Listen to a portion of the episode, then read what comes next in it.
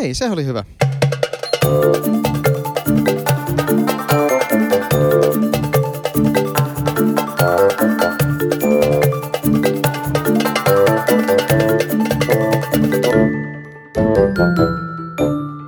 Tervetuloa rakkaat podcastin kuuntelijat jälleen valtuustopodcastin pariin. Täällä on Hannu Oskala. Ja täällä Laura Rissanen.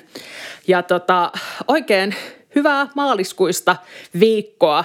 Tässä nyt Hannulla ja mulla on ehtynyt verenpaineet jo vähän tasaantua, mutta mulla ei kyllä yksi korvamato ole hellittänyt ollenkaan, että ei saatana mitä nyt taas. Hannulla on ollut Twitter ja TikTok ensiesiintyminen. Twitter ensiesiintyminen ei suinkaan, mutta tota niin, aika hienon, hienon äh, shantin vedit tähän tota, keskiviikon kunniaksi, niin tota, mistä se Hannu lähti? No siis sehän oli tämmöinen kansainvälinen meemi ja sitten tota, sit, sit tuli ajatus, että pitäisikö tehdä jotain vaaleihin liittyen ja sitten, sitten tein sen ja sitten vaalit siirtyi, niin sitten päätin kuitenkin julkaista sen nyt, kun tämä oli tällä tavalla ajankohtaista, mm. mutta sitten ehkä se olisi sitten kuitenkin parempi ollut sitten joskus toukokuussa, mutta näillä mennään. Erittäin hyvä oli. Sä ehdit tehdä vielä tosi monta ja, ja tosiaan niin kuin tuntuu, että kaikille meille se jäi kyllä semmoiseksi korvamadoksi, että ää, ryhmähauki on niin kuin helpompi saada irti korvista kuin tämä Hannun ei saatana, mitä nyt taas? Kokoomus on pilalla, vihreät on pilalla. Kaikki on pilalla. Mä vähän mietin sellaista, että kun Sini Korpisella on tämä mitä aktuaalista mm. tämmöinen catchphrase, niin mähän voisin yrittää rakentaa tuosta nyt sitten itselleni catchphraseja tänne podcast-puolelle. Mm. No näin se, näin se vähän tietysti on, että ei saatana mitä nyt taas. Ja sellaista meillä on nyt ollut ehkä tässä vähän ilmassa. Ja tota, jos teitä kiinnostaa Hannun ja mun äh, ensikommentit siihen, että vaalit siirrettiin, niin käykää katsoa äh, mun Instagram TVstä. Sieltä löytyy meidän semmoinen 15 minuutin live siitä, että mitkä meidän fiilikset oli, kun kuultiin, että kuntavaalit siirtyy. Ja ne ei tietenkään kauhean äh, hyvät olleet ne fiilikset. Ei. Mutta äh, kuntavaali, eilen on annettu hallituksen esitys, että kuntavaalit siirtyy ja mikä se uusi päivämäärä nyt onkaan? No siis se on 13.6. on vaalipäivä ja sitten mikä mielenkiintoista tässä hallituksen esityksessä tuli sitten myös äh, ilmi, että sitten tämä uudet valtuustot aloittavat toimikautensa vasta ensimmäinen päivä yhdeksättä, eli syyskuun alussa. Just näin. Joo, silloin kun se puoluesihteerien ensimmäinen päätös tuli silloin viikko sitten, niin silloinhan todettiin, että valtuustokausi alkaisi ensimmäinen kahdeksatta. Että tästä tulikin nyt sitten, vaalit siirtyi kolme kuukautta, mutta vaalit siirtyi kaksi kuukautta, mutta valtuustokausi pitenee kolme kuukautta. Kyllä. Ja tämä on oikeasti Helsingissä, kun katsotaan, niin tämä on todella huono juttu, koska jos valtuuston valta ilmenee erityisesti talousarvion kautta. Talousarvio valmistellaan, tai ainakin pitäisi valmistella siten, että meillä on valtuustostrategia, jossa me yhdessä mietitään, että mitkä on meidän painopisteet, mitä me halutaan tehdä, ja sitten se, mitä valtuusto haluaa tehdä, muuttuu lihaksi, betoniksi ja asfaltiksi rahoituksen kautta, eli talousarvion kautta. Meillä pitäisi olla strategia valmiina ja päätettynä ennen kuin me päätetään talousarviosta. Jos me ei tätä ehditä tekemään, niin se on enemmän tai vähemmän sitten vain niin kuin perinteiden mukainen ja ehkä edellisen valtuuston prioriteettien. To- toki toivomme, että ne eivät suuresti ne, prioriteetit sit, sit ylipäätään siitä ehkä muutukaan, mutta kuitenkin mä koen, että tässä ihan aidosti nyt, nyt sillä, että se siirtyy noin pitkälle, niin siinä otetaan vähän valtaa uudelta valtuustolta pois. No näinhän se, näinhän se tietysti on. Äh, ei, ei hyvä ollenkaan, mutta, tota, äh, mutta et nyt me ollaan sopeuduttu tähän vaalien siirtoon ja, ja tota, on mietitty kaikkea hauskaa kuulijoillekin. Kyllä. Mulla on itse asiassa kyllä yksi semmoinen konkreettinen ehdotus ja esitys, jota mä oon ajatellut, että mun pitäisi omassa ryhmässäni ryhtyä keskusteluttamaan ja nyt heitän tämän ilmoille tähän podcastiinkin, joka on siis se, että kun tosiaan me päästään aloittamaan tämä valtuustokausi vasta ensimmäinen päivä yhdeksättä, niin voisiko olla perusteltua vanhan valtuuston luvalla tietysti, että uusi valtuusto kokoontuisi jo strategiaseminaariinsa elokuun puolella. Joo, mä luulen, että se on varmaan ihan perusteltua kyllä. Eli nämä kaikki ihmistähän on kuitenkin tiedossa ja se kustannus on käytännössä sama järjestetäänkö se syyskuussa vai elokuussa. Ja vanha valtuusto vaan sitten antaa tavallaan oikeuden kutsua uudet valtuutetut seminaaroimaan ja tekemään ne, sitä pohjatyötä sitä uutta strategiaa varten, jotta, jotta se saataisiin jo elokuussa kuitenkin jalalle se prosessi. Mun mielestä tämä olisi aidosti tärkeää. Pari-kolme viikkoakin on ihan merkittävästi aikaa. Kyllä, se on, näin se on. Ja mä en usko, että tämä on mikään, mikään ongelma, että koska kyllähän kaiken ma- maailman koulutusta valtuutetuille on järjestetty ennenkin ää, siinä vaiheessa, kun, kun tota, vielä ei ole varsinainen vaalikausi alkanut. Kyllä, ja siellä seminaarissahan ei varsinaisesti tehdä sitovia päätöksiä, että se ei ole valtuuston kokous. Että sitten se uusi valtuusto totta kai tekee ne päätökset siihen strategiaan liittyen sitten vasta sen jälkeen, kun kausi alkaa. Näin se on. Mutta hei, huomasitko sä Hannu, että ensi vuonna ei, tai ensi kesänä ei, ei Vapaavuoren terassi olekaan Senaatin torilla, vaan se on nyt sitten Kasarmin torilla. Onko sulla tähän jotain mielipidettä? No tähän on yksi mielipide tai useampiakin mielipiteitä. Siis se ensinnäkin, että Kasarmitorihan on kivemman kokoinen. Se ei ole aivan niin sellainen valtaisa paraatiaukio, vaan siinä on ehkä semmoista enemmän semmoista etelä-eurooppalaista piazzaa että ne talot on, on silleen likempänä. Se on sillä tavalla tiiviimmän oloinen ja sikäli se voi olla ehkä kivempikin kuin Senaatin tori.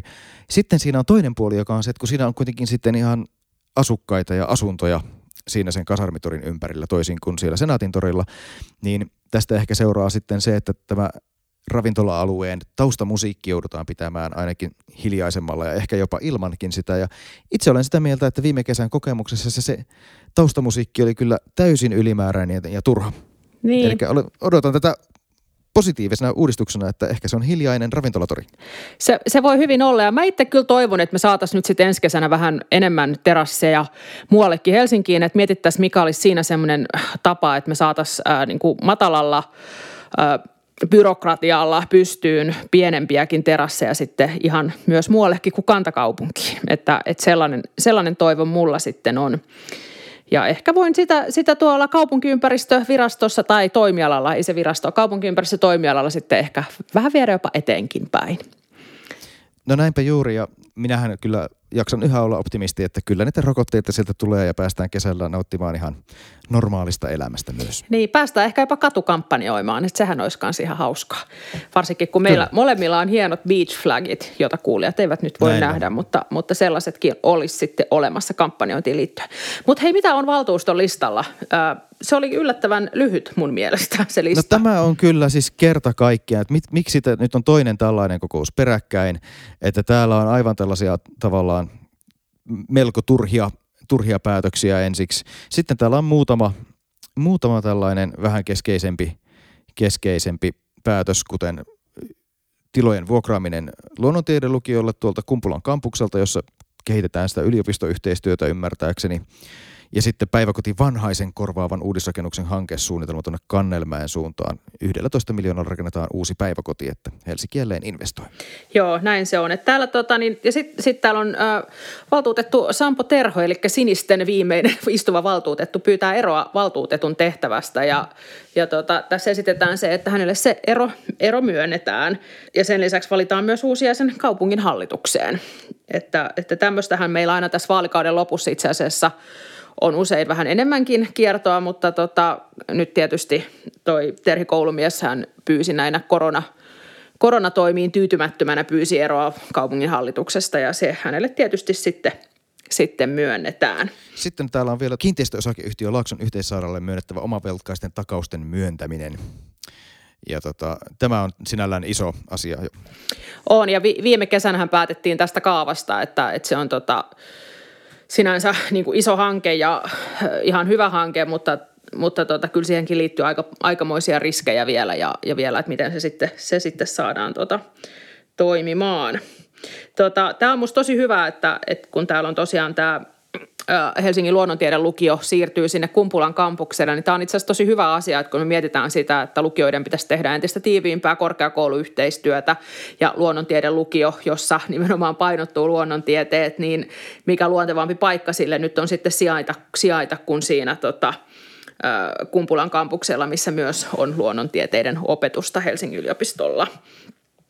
Ja sitten mun on pakko sanoa tässä päiväkoti vanhaisesta, että sehän on se päiväkoti, missä pieni Laura Rissanen on, on, alle, on alle neljävuotiaana päiväkotiuransa ollut, että mä, mä oon tota, on pari vuotta ollut päiväkotilapsi ja sitten sen jälkeen, kun sain pikkuvelin lisäksi pikkusisaren, niin sen jälkeen meillä oli kotona hoitaja, koska se to, tota, kaupunki tuki todella voimakkaasti silloin tämmöistä palkkaa kolme lap, kolme lap, kun oli kolme alle kouluikäistä lasta, niin se oli kannattavaa kuulemma vanhemmille, että palkkasi kotiin hoitajan enemmän kuin vei päivä kotiin. Mutta tämä on toki muinaisilta ajoilta ennen subjektiivisia päivähoito-oikeuksia ja, ja muita, mutta, mutta päiväkoti vanhaisessa olen minä ollut. Kyllä.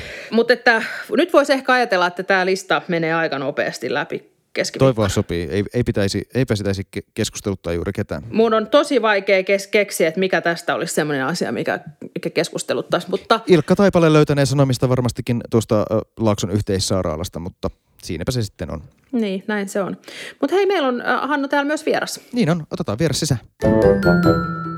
Tervetuloa valtuustopodcastiin tämänkertainen vieraamme Sakari Rokkanen Suomen Vantaalta.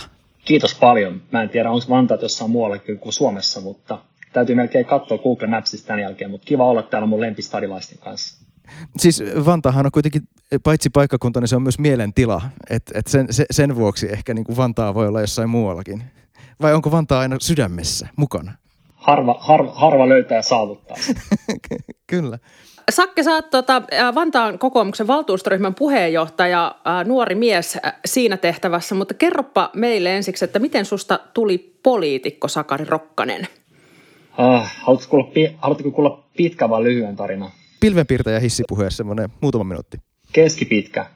No, en mä tiedä. Mä ehkä innostuin vaikuttamisesta nuorempana tämmöisen esimerkin kautta, että meillä meinas koulussa loppu yläasteella jäätelön myynti, mitä oppilaskunnan hallitus pyöritti. Ja ensimmäinen Mahtavaa. vaikuttamisonnistuminen oli puolustaa jäätelön myyntiä tota, oppilaille siellä Havukosken yläkoulussa. Ja tämä meni läpi. Aivan Ja tämä on edelleen mulla semmoinen semmoinen niin ihan ykkössaavutus. Ja jos joku koittaa joskus rehtori kiertää sitä jäätelymyyntiä, niin ne saa, saa mut peränsä kyllä. Että. Ei, se on oikeasti ihan hauska idea se on hauska idea. Oppilaskunnan hallitus voi välituntisin myydä, myydä tota jäätelöä siellä koulukiskassa. Ja tota, siellä opetetaan vähän niin kuin yrityksen pyörittämistä samalla. Ja sitten ne rahat käytetään yhteiseen hyvään. Ja sitten siellä myös estetään sitä, että oppilaat lähtisivät häipyisi tota koulualueelta sinne kauppaan, minne hän ei luonnollisesti saa mennä. Mutta joo, tämä oli se, niin kuin, mitä innostui. Ja sitten peruskuva nuorisovaltuustoon. Ja mä oon siis tosi myöhään liittynyt puolueeseen. Mä kävin äänestää Intissä Sauli Niinistöä presidentiksi ja sitten sen jälkeen ajattelin, että pitäisikö hän liittyä kokoomukseen ja ei perheessä ollut mitään poliittista aktiivisuutta ja muuta. Ja sitten mä lähdin nuorena miehenä 21-vuotiaan tuli valittua valtuuston Vantaalla. Ja tota, valitettavasti on edelleen Vantaan valtuuston nuorin kuopus. Ja, ja mä, Ihan totta. Ja mä täytän kuukauden päästä itse 30 ja se on tosi surullista. Mä kyllä toivoisin, että me nousisi nuoria, nuoria valtuutettuja eri puolueista tota, tota, lisää Vantaalla valtaa ja tai valtuustoon. Ja sitten oikeastaan ehkä se lähti valtuutetun työstä.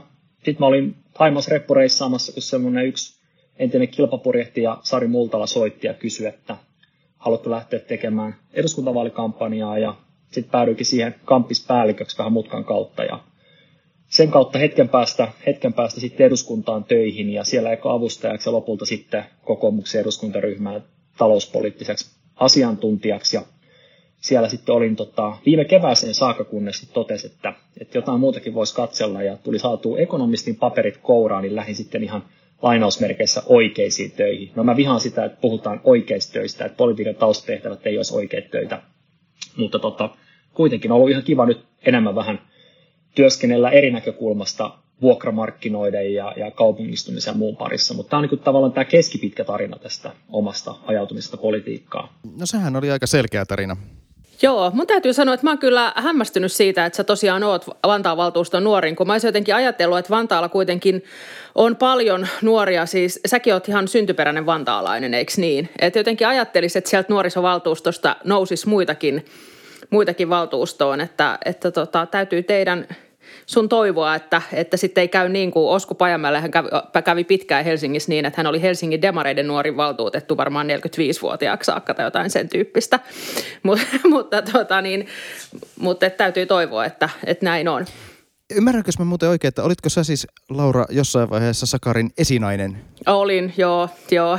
Ei, ei puhuta niistä ajoista, koska mä luulen, että Sakel on, Sakel on ehkä enemmän, enemmän niin kuin kauhutarinoita siitä, mutta tota...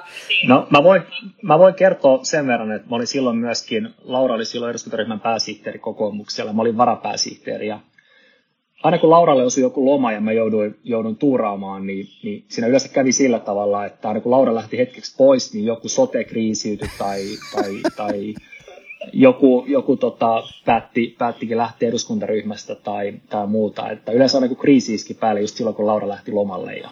Se, Laura oli se liima, joka piti laivaa kasassa. Mutta tota, tästä me päästäänkin aika hyvin kuitenkin tuohon Vantaan vaaliasetelmiin, että sielläkin vaalit, vaalit siirtyivät nyt, kuten kaikkialla parilla Myös kuukaudella. Vantaalla. Myös Vantaalla ne siirtyivät. Miltä se yleistilanne siellä Vantaalla näyttää? Mitkä on ne keskeiset teemat ja onko siellä jotain ennakointia niin kuin isommista valtamuutoksista? No Vantaalla perinteisesti demarit ja kokoomus on ollut se, jotka on rinta rinnan, rinnan tota, kisannut. Että viime vaalien jälkeen molemmilla oli 18 valtuutettua, demarit sai pikkusen enemmän ääniä. Ja, ja tota, vihreät on kolmanneksi suuri puolue Vantaalla.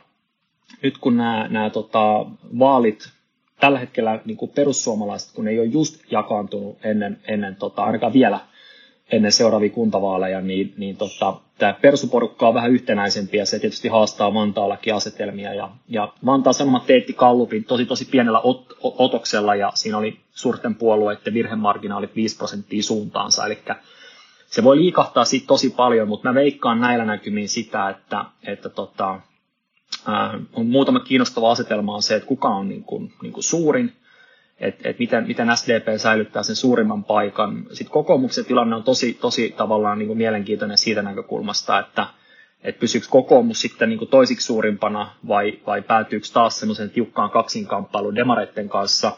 Ää, perussuomalaiset näyttäisi menevän vihreiden ohi, ohi näissä vaaleissa sen Kalluvin mukaan ja haastaisi myöskin, että menisi myöskin kokoomuksen ohi.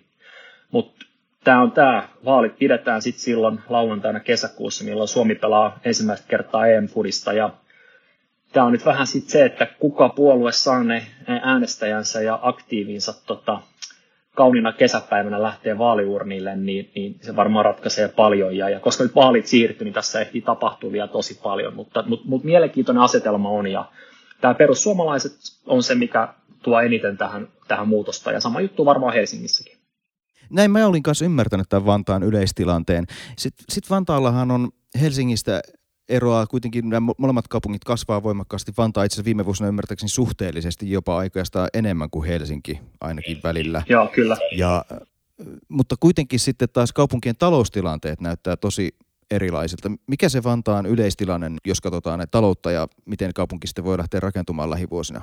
Se kasvu on ollut Vantaalla vielä voimakkaampaa viime vuosina kuin suhteessa Helsinkiin. Eli, eli se kasvu sinänsä maksaa. On pitänyt rakentaa paljon uusia päiväkoteja, kouluja, infraa.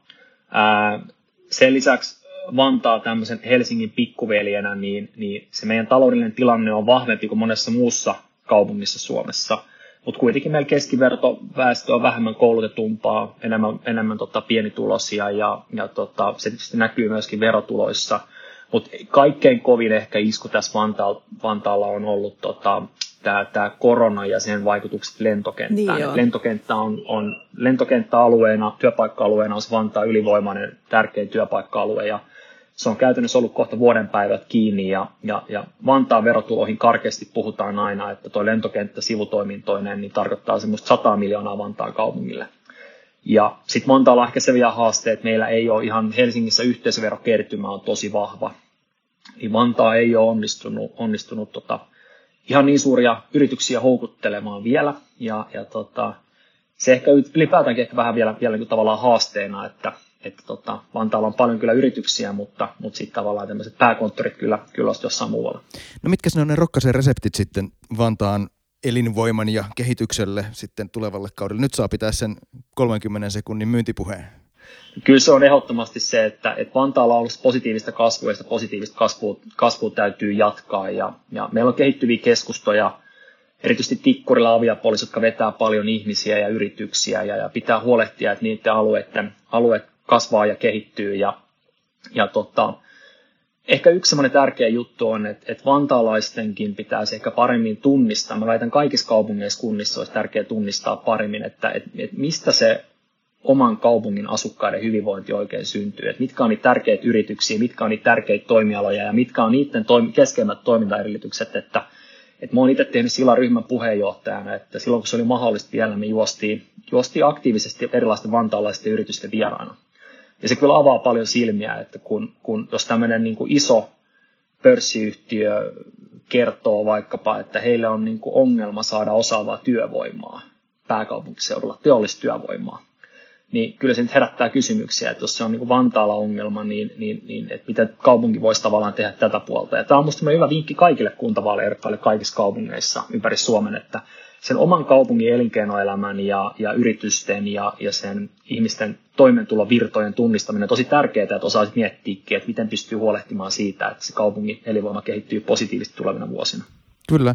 Ja tehän päätitte just siellä valtuustossa myös uuden yleiskaavan, eikö näin? Joo, kyllä. Mitäs kaikkea kivaa siinä tulee? Eikö rakentaminenhan on nyt keskittynyt Vantaalla nimenomaan tämän kehäradan ympärille? Joo, Onko van... väärässä? Joo, olet aivan oikeassa, että kehärata antoi Vantaalle semmoisen selkärangan sille kasvulle. Ja jos nyt ihan lyhyesti tiivistäisi, niin Vantaa kasvaa. Kivistö on tavallaan viimeinen uusi asuinalue, mikä meillä on avattu. Ja, ja tavallaan jatkossa se kasvu keskittyy näihin keskuksiin. Eli vanhoja keskuksia täydennysrakennetaan ja, ja sinne tulee lisää, lisää asuntoja. Ja sitten taas vastaavasti niin kuin pyritään lisäämään, pitämään vehreät pientala-alueet niiden keskusten ympärillä. Eli, eli jollain tavalla Vantaa on saanut nyt, nyt tota, kyllä semmoisen niin selkäranga, jonka varaan, varaan, varaan kasvaa. Ja, ja vähän samantyyppistä ilmiöä myöskin niin kuin Espoossakin näkee, että se kasvu ei enää mene niin kuin haulikon, haulikolla ammuttuna pieni lähiöisiin sinne tänne, vaan, vaan tavallaan niin kuin oikeasti se, se tota, kasvu, kasvu tota, tiivistyy tämmöisiin tiettyihin kes, keskuksiin radan varteen. Tota, mullehan Vantaa on tuttu M-junan vuoksi, jo edes meneen M-junan vuoksi. Kun itse, itse on tota M-junalla matkustanut keskustaan päin, niin sitten välillä on tullut käytyä myös Myyrmäessä ja Martsarissa kävin tanssitunneilla. Ja tota, nyt tietysti tämän, niin kuin sähän olet myös HSL-hallituksessa, että, että niin kuin vyöhykeuudistuksen myötähän tästä tämä tavallaan tämä ähm, raja Helsingin ja Vantaan väliltä, niin se hälveni. Ja, ja tota, itsehän kannatan edelleenkin sitä, että meillä ei olisi sitä kuntarajaa siinä. Ja mä näen kyllä semmoiselle niin kuin yhteiselle kasvulle niin just sen äh, vanhan M-junankin varren, että sielläkin olisi varmaan vielä varaa vähän tiivistää meidän yhteisesti. Niin tota, mit, miten sä näet tämän, että, että tota, tuntuuko vantaalaisista edes siellä niin kuin – Helsingin rajalla, että pitäisikö tätä asiaa lähteä viemään meidän sitten eteenpäin. Nythän tietysti tämä hallituksen sote-uudistus vie teidät sinne Keravan kylkeen, mikä on, on myös tietysti yksi mielenkiintoinen aspekti tähän koko hommaan. Mutta tota, onko tästä ollut näistä kuntarajoista mitään puhetta siis Vantaan politiikassa enää viime aikoina? Niin, Vantaa ja Kerava hyvinvointialue.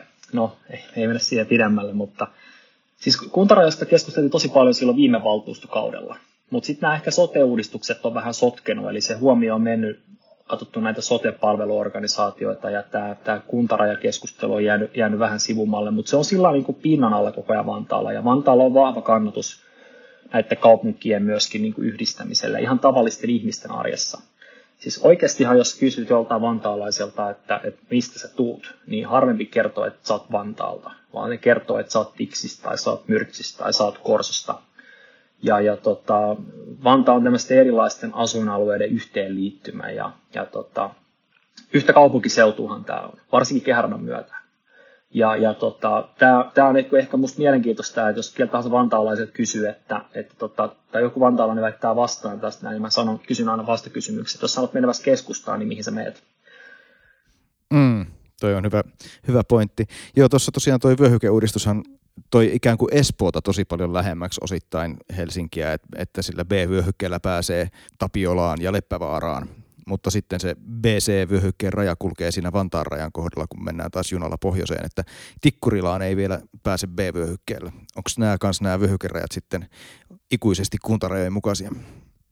No toisaalta nythän niin kuin ne taas niin kuin Myyrmäki, Martinlaakso, ne kuuluu tällä hetkellä B-vyöhykkeeseen. Kyllähän ne kuntarajat on niin kuin häivittynyt ja, ja, ja myöskin se, että nyt sen niin kuin puistolasta esimerkiksi kannattaa mennä tikkurilla asioimaan, jos esimerkiksi on, on vaikkapa totta, tai se on huomattavasti halvempaa. Eli se kuntarajan ylittämisestä ei enää sakoteta samalla tavalla.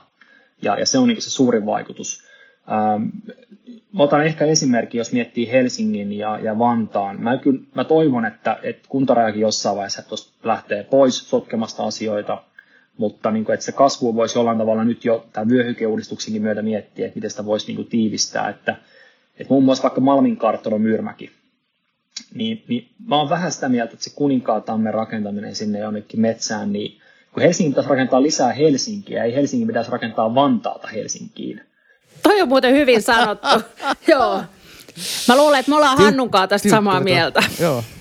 kun ei meillä, niin kuin, ei, ei meillä ole pulaa semmoisista kuninkaan tammi asun, asuinalueista tässä, tässä niin kuin metsälähiöistä pääkaupunkiseudulla. Meillä on pulaa semmoisesta kaupunkimaisemmasta asumisesta ja, ja mä en voi olla ajattelematta sitä, että jos esimerkiksi kuntarajaa ei olisi, niin Malmin, ja Myr, Malmin kartona ja Myyrmäki olisi kasvanut aika sitten, ajat sitten jo niin kuin yhtenäiseksi kaupungiksi.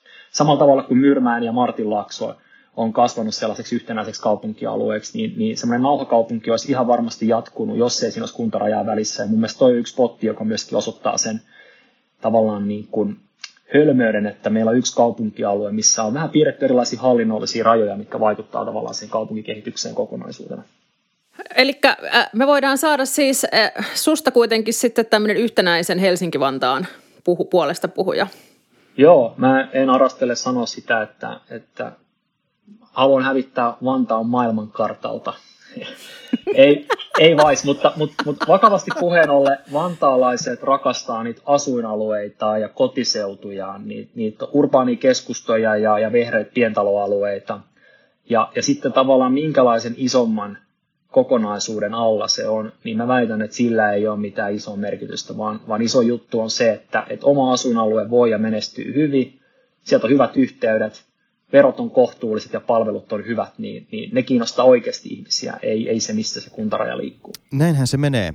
Kaupunkirakentamisessa tosi iso kysymys on asuntopolitiikka yleisesti, ja tässä kohtaa ehkä tehdään sellainen pieni disclaimer, että sähän oot päivätyöksesikin teet asuntopolitiikkaa, eikö näin? Joo, kyllä. Eli tosiaan työskentelen Suomen vuokraantajilla, joka on tämmöinen järjestö, joka edustaa pieniä yksityisiä vuokraantajia, jotka tyypillisesti omistaa yhdestä kahteen asuntoa ja, ja valtakunnan järjestely ympäri, ympäri Suomea ja on järjestön ensimmäinen ekonomisti. Ja, ja työtehtäviin kuuluu käytännössä sen, että pitäisi koettaa pysyä vähän mukana, mitä tapahtuu kaikkialla Suomessa kaupunkikehityksessä ja, ja asuntomarkkinoilla ja vuokramarkkinoilla. Tosi mielenkiintoinen kyllä niin kuin työtehtävä ja, ja kiva tavallaan niin kuin tukee sekä nämä iltaharrastukset tukee tätä päivätyötä ja päinvastoin. No miltä sitten Helsingin asuntopolitiikka näyttää sieltä pohjoisesta päin? Onko tämä meidän nykyinen järjestely erilaisinen muotojakaumineen, onko tämä sinne päinkään? No tässä tulee vähän semmoinen, mulla on siis pikkuveli ja mua ei mikään ärsytä niin paljon, kun se alkaa neuvoa mua jossain. Mutta nyt me kysyttiin, me kysyttiin, hei. Kyllä, niin, kyllä. Me kysyttiin, tässä, joo. Tässä on vähän sama asetelma, mutta, mutta kyllä mä sanoisin, että, että, että Helsinki on aika lailla itse suurin tulppa menestyksensä tiellä. Ja, ja nimenomaan ää, asuntopolitiikka on Helsingissä se ehkä se tulppa. Eli siis tässä on musta, ähm, jos mä niin lähtisin liikkeelle ihan lyhyesti, tietysti on niin paljon erilaisia toimenpiteitä, mutta niin filosofiselta tasolta, eli, eli se, että asuminen on Helsingissä kallista, niin sehän kertoo siitä, että, että, että te helsinkiläiset olette rakentanut itsellenne aika hyvän kaupungin, kaikki haluaa muuttaa sinne, kaikki haluaa asua, asua siellä ja, ja, ja tota, hinnat on aika hyvä lahjomaton konsultti, eli siellä missä hinnat on korkeat, on ne sitten asun, asuntojen hinnat tai vuokrat, niin se kertoo, että siellä on tehty semmoista kaupunkiympäristöä, missä ihmiset haluaa asua. Ja, ja tota, sitten kun Helsinkiin se tavallaan virta ja, ja halukkaiden, halukkaita olisi paljon muuttaa sinne kaupunkiin, että ainut mikä tavallaan haaste on sitten, että mistä näitä niin kuin asuntoja löytyy, niin niin jotenkin mun mielestä Helsingin suuri haaste on se, että, että tavallaan, että miten tässä asuntotuotannossa pystyttäisiin vastaamaan tähän kysyntään, ja sitten, että miten tavallaan tehtäisiin oikeita toimenpiteitä, mitkä oikeasti lisää sitä, sitä asuntotarjontaa. Ja sitten vähemmän kehitettäisiin semmoisia kaiken maailman uusia malleja, joilla koitetaan, koitetaan niin tämmöistä kysynnän ja tarjonnan perusteoriaa niin ohittaa. Eli aina keksitään joku uusi malli ja sitten todetaankin, että ei tämmöinen joku asuntopolitiikan kikka kolmonen näköjään toimikaan. Ja, ja tota, mä näkisin, että, että se mitä Helsingissä täytyisi isosti tehdä, niin täytyisi hakea sen, sen, sen sääntelyn ja tiukan ohjauksen ja markkinoiden välillä vähän uutta tasapainoa. Ja, ja minusta tästä Helsingin AM-ohjelman yhteydessä käytiin tosi hyvää keskustelua tavallaan sen tiimoilta. Millä tavalla sitten Vantaan asuntopolitiikka eroaa Helsingin asuntopolitiikasta? Rakennet, paljonko te rakennatte vuodessa? Mikä teidän tavoite on ja oletteko te saanut sen nousemaan sitten millä tavalla? No mä voisin ottaa semmoisen esimerkin, että, että esimerkiksi ää, viime maalsopimuskaudella niin, niin eli kun tehtiin maankäytön, asumisen ja liikenteen sopimus, ja, ja tota, nyt tuli uusi sopimus voimaan, mutta viime kaudella niin Helsinki oli ainut pääkaupunkiseudun kaupungista, joka ei päässyt siihen asuntotuotantotavoitteeseensa. Taisi olla, että viimeisen kymmenen vuoden aikana Helsinki on niin kuin kerran saavuttanut asuntotuotantotavoitteensa, että on jatkuvasti niin kuin alisuoriuduttu. Ää, Vantaalla rakennettiin siis parhaimmillaan viime vuosina niin kuin enemmän asuntoja kuin Helsingissä. Et meillä valmistui 5000 uutta asuntoa ja, ja tota, tietysti tämä uusi kehärata, uudet yhteydet on tarjonnut niin kuin mahdollisuuksia sille asuntorakentamiselle, mutta kuitenkin Vantaalla ehkä yleisesti ne vahvuudet on, että meillä ei ole niin semmoista niin kuin tiukkaa rahoitus- tai tavallaan niin kuin rahoitusmuotosäätelyä kuin Helsingissä. Et meillä on maalasopimuksessa tietty, tietty osuus, mikä täytyy olla yhteiskunnan tukemaa kokonaistuotannosta. Mutta sitten jos tavallaan rakennetaan sen sopimuksen yli, ei rakenneta enemmän kuin on MAL-sopimuksessa sovittu, niin se voi olla markkinaehtoista.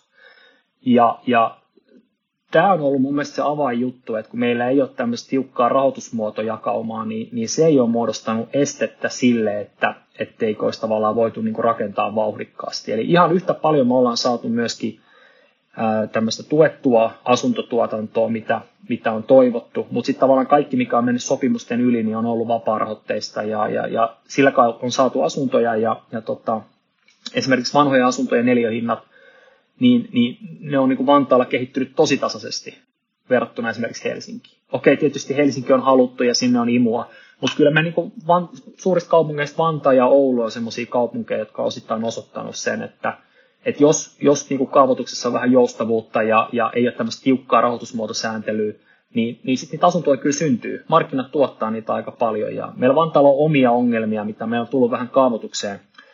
Meidän ehkä apulaiskaupunginjohtaja Penttilän kanssa, joka on Helsingistä kotoisin, niin me ollaan välillä ehkä vähän eri mieltä näistä joistain linjauksista ja taitetaan Ei se mitään, niin mekin oltiin Penttilän kanssa, kun hän oli Helsingissä. Joo, kaikilla rakkaudella Hannulle ja hyvässä hengessä taitetaan aina peistä, mutta, mutta ehkä Hannu välillä koittaa Helsingistä rantauttaa Vantaan puolelle sellaisia asioita, jotka niin kuin, ei, ei vie ehkä sitä niin kuin, tai tavallaan nimenomaan melkein niin kuin vähentää sitä meidän asuntotuotantoa, kun sitä lisäisi tai vauhdittaisi. Mutta mä sanon vielä lopuksi tämän ihan lyhyesti, että että se, että esimerkiksi Vantaalla on sallittu vapaampaa rakentamista ja Vantaalle on syntynyt paljon muun muassa vaikka pieniä asuntoja viime vuosina. Se on minusta tärkeää, että se on niin tämä seudun yksiöpulaa niin kuin helpottanut. Mutta faktahan on se, että ensisijaisesti ihmiset haluaa niitä pieniä asuntoja sieltä lähempää Helsingin keskustaa. Ja osittain se, että Vantaalle on rakennettu niin rajusti viime vuosina, niin on myöskin seurausta Helsingin epäonnistumisesta. Eli, eli ihmiset on sitten tavallaan muuttanut sinne second bestiin, kun first bestiin ei pääse. No mutta eikö se ole hyvä, että Vantaallekin riittää sitä asukkaita?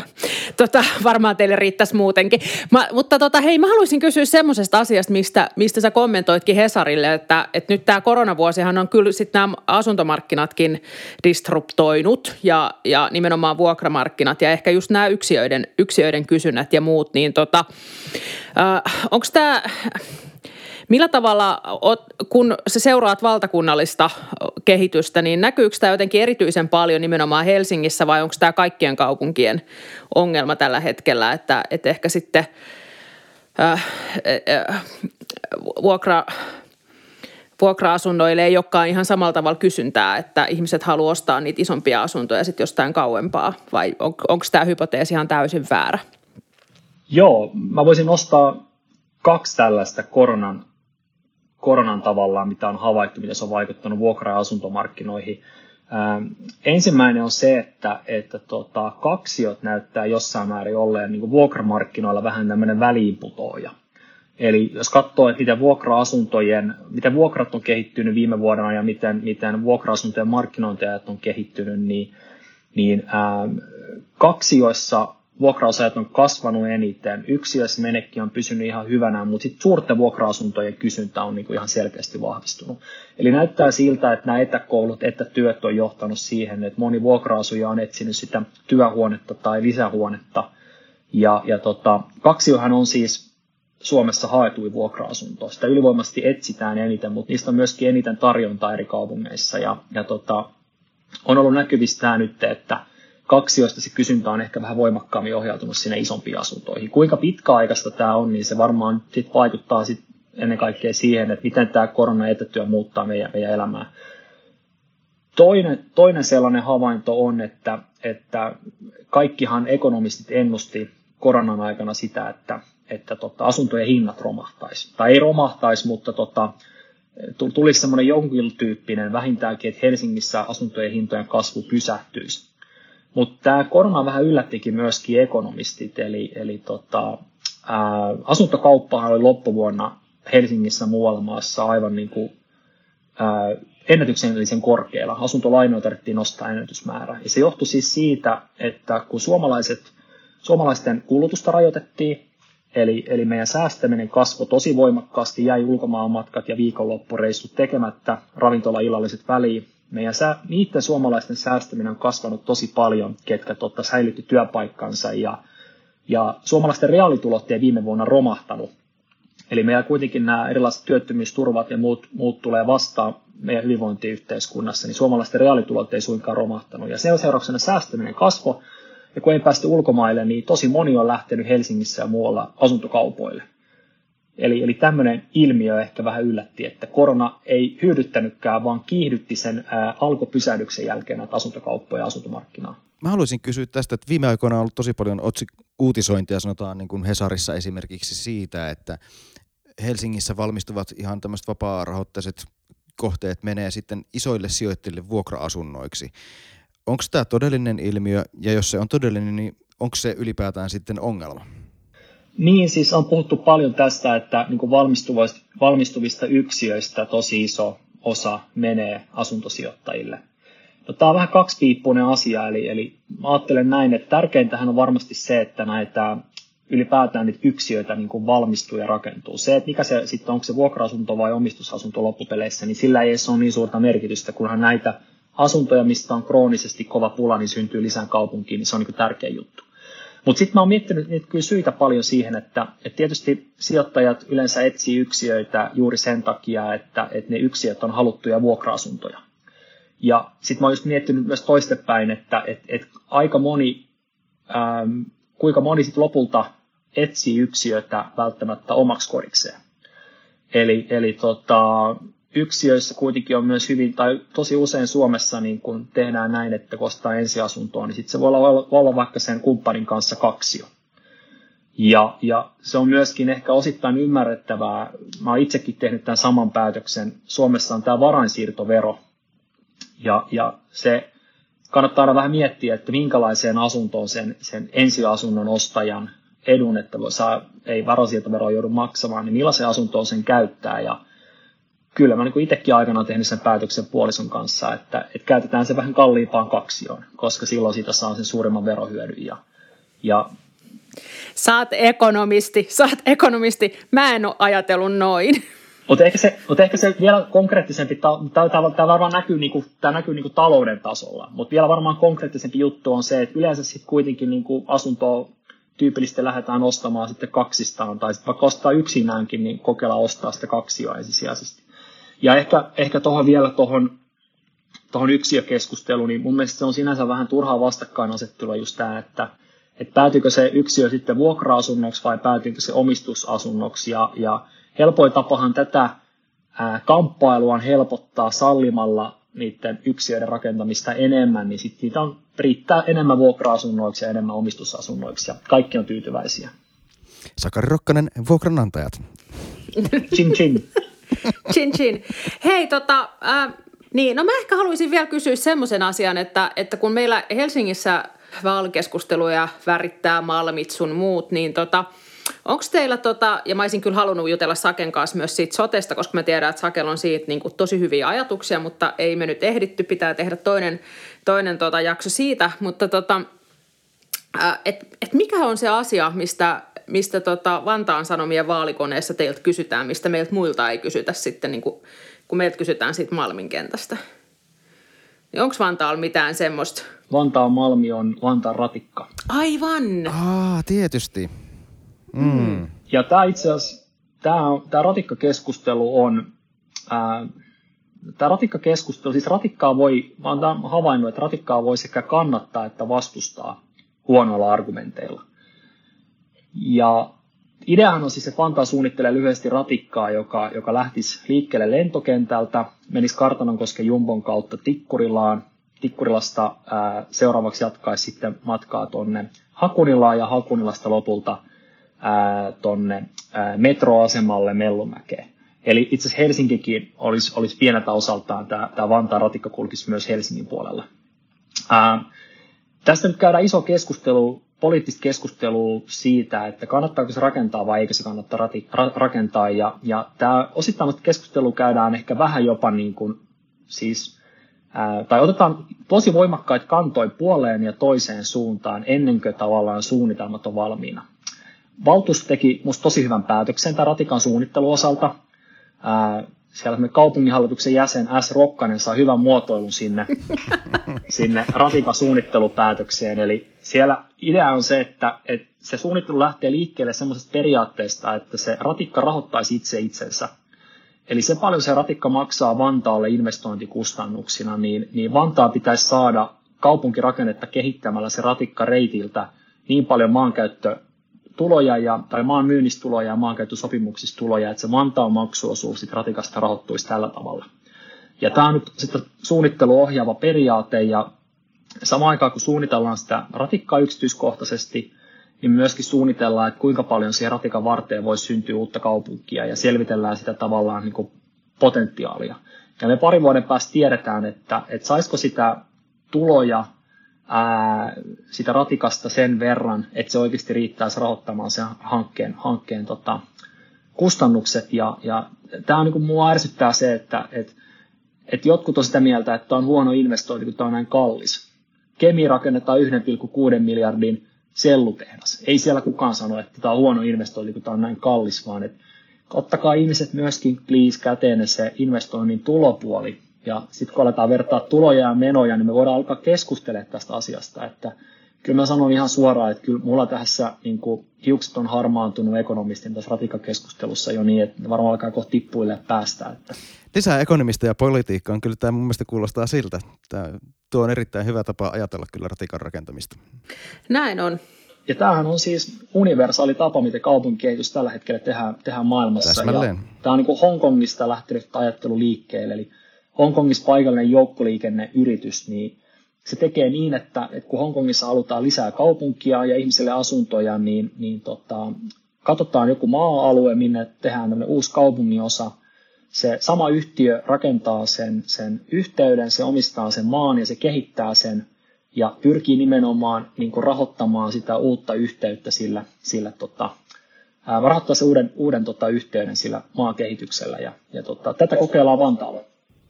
Täsmälleen, ja siis muun muassa Kööpenhaminan metron laajennus ymmärtääkseni tehtiin ihan tällä samalla periaatteella. Ja, ja tämähän on itse asiassa tämä on yksi asia, josta voisi sitten, mä voisin taas puhua tästä varttitunnin, mutta siis tämä on juuri yksi asia, mitä Helsinki ei vieläkään osaa laskea lainkaan. Että meillä on äärimmäisen huonosti yhdistyy tavallaan se tonttitulojen ja verotulojen lisääntyminen siihen muuhun laskelmaan sitten. Siis, ja mun mielestä on yleinen ongelma, ja mä, jos mä jonkun vinkin voisin antaa Helsingille, niin nimenomaan kaikki, kaikissa niin uusissa kaupunkikehityshankkeissa, niin nimenomaan tämä, että miten tämä kaupunkikehitys ja joukkoliikenne oikeasti niin kuin liikkuu palapalalta yhdessä, ja, ja miten pystytään seuraamaan niitä oikeasti maakehityksessä tulevia, tulevia hyötyjä ja tuloja. Ja jos mä nyt annan yhden vinkin, niin kyllä mun mielestä niin Helsingin kaupunkisuunnitteluviraston kannattaisi ainakin yksi ekonomisti palkata sinne. Että Kyllä. Laura, nyt tarkkana, kor, korva tarkkana, koska Kruunusilla tulee vallan pian valtuusto. Näin ne tulee ja siinä pitäisi sitten just näitä laskelmia tehdä, mitä ei toistaiseksi ole vielä kauheasti tehty. Hei, kiitos Sakke ja menestystä vaaleihin. Kuin myös. Ja, ja toivottavasti vedät perässä sitten myös jonkun nuoremman ää, valtuutetun. Ja jos et vedä, niin kyllä sä ihan hyvin oot hoitanut sen Vantaan nuorimman valtuutetun tehtäviä. Alkaa vaan uskottavuus kohta yli kolmekymppisenä jo tota, nakertua, mutta mä kyllä toivon vilpittömästi, että meillä on tosi paljon hyviä uusia nuorisovaltuutettuja siellä ja, ja tota, itse asiassa tähän valtuustopodcastiinkin niin mä mietin, että tai johonkin muuhun vastaavaan alustaan, niin eniten mä oon niin huolissaan siitä, että tämä korona-aika, vaikka nuoret on tuolla somessa, mutta kun koulut on tavallaan olla etäkoulussa ja muualla, niin kyllä se niin kuin kampanjointi ja lukiokavereiden ja korkeakoulukavereiden niin kuin liikkeelle saaminen – niin on tosi vaikeaa näissä vaaleissa. Että kyllä mun sympatiat on kaikkien nuorten puolella, koska mä aikana itse nousin varmasti valtuustoon sillä, että mä sain, sain nuoret liikkeelle ja sain, sain nuorten äidit ja isät liikkeelle. Eli tota, siinä mielessä kyllä kannan tosi isoa huolta, miten tämä korona, korona tota, aika nimenomaan vaikuttaa näiden nuorten kampanjointiin, vaikka ne onkin somenatiiveja ja näin, mutta kuitenkin että siinä on, on, on isoja haasteita. Hyvä. Hei, kiitos Sakke. Kiitos. Kiitos teille. No niin, mutta siinä oli Sakari. Oli kyllä tavallaan tämmöiselle podcastin dynamiikalle on haasteellista se, että jos, jos on sellainen olo, että kaikki kolme ollaan tosi samaa mieltä. Se on, se on, se on muuten ihan totta. Konfliktia Joo. ei saatu aikaiseksi nyt. Ei, ei saatu konfliktia, että olisi pitänyt kyllä, kyllä mä oon Saken kanssa konflikteja saanut aikoinaan silloin, silloin, kun me ollaan siellä samassa työpaikassa oltu, koska silloinhan meillä tietysti tulee aina ne mielipideerot tulee, tulee esiin, mutta että, mutta että on tota, tosi ilolla seurannut hänen uransa, että, että on, on, on, olen saanut minäkin oppia häneltä, häneltä paljon. Ja tosiaan toi Vantaan ratikka on tietysti se Vantaan malmi, että melkein sen itse unohdin. Sen itse unohdin, mutta että, että kyllähän äh, tosiaan nämä pääkaupunkiseudun kuntarajat, niin ne vaan alas. Kyllä, tästä voimme olla samaa mieltä. Hei, äh, rakkaat podcastin kuuntelijat, muistakaa kuunnella niitä meidän Pormestari-podcast-jaksoja. Niitä on tullut jo monta ja ne ovat ihan ajankohtaisia aina. Ja, ja tota, jos teillä on kysymyksiä, kommentteja, lähettäkää niitä meille ja tota, tai käykää kommentoimassa meidän Facebook-sivulle, äh, mutta please älkää välttämättä, tai no, saa kommentoida ihan mistä tahansa. Selvä. No niin, mutta seuraaviin viikkoihin. Seuraaviin viikkoihin. Moikka!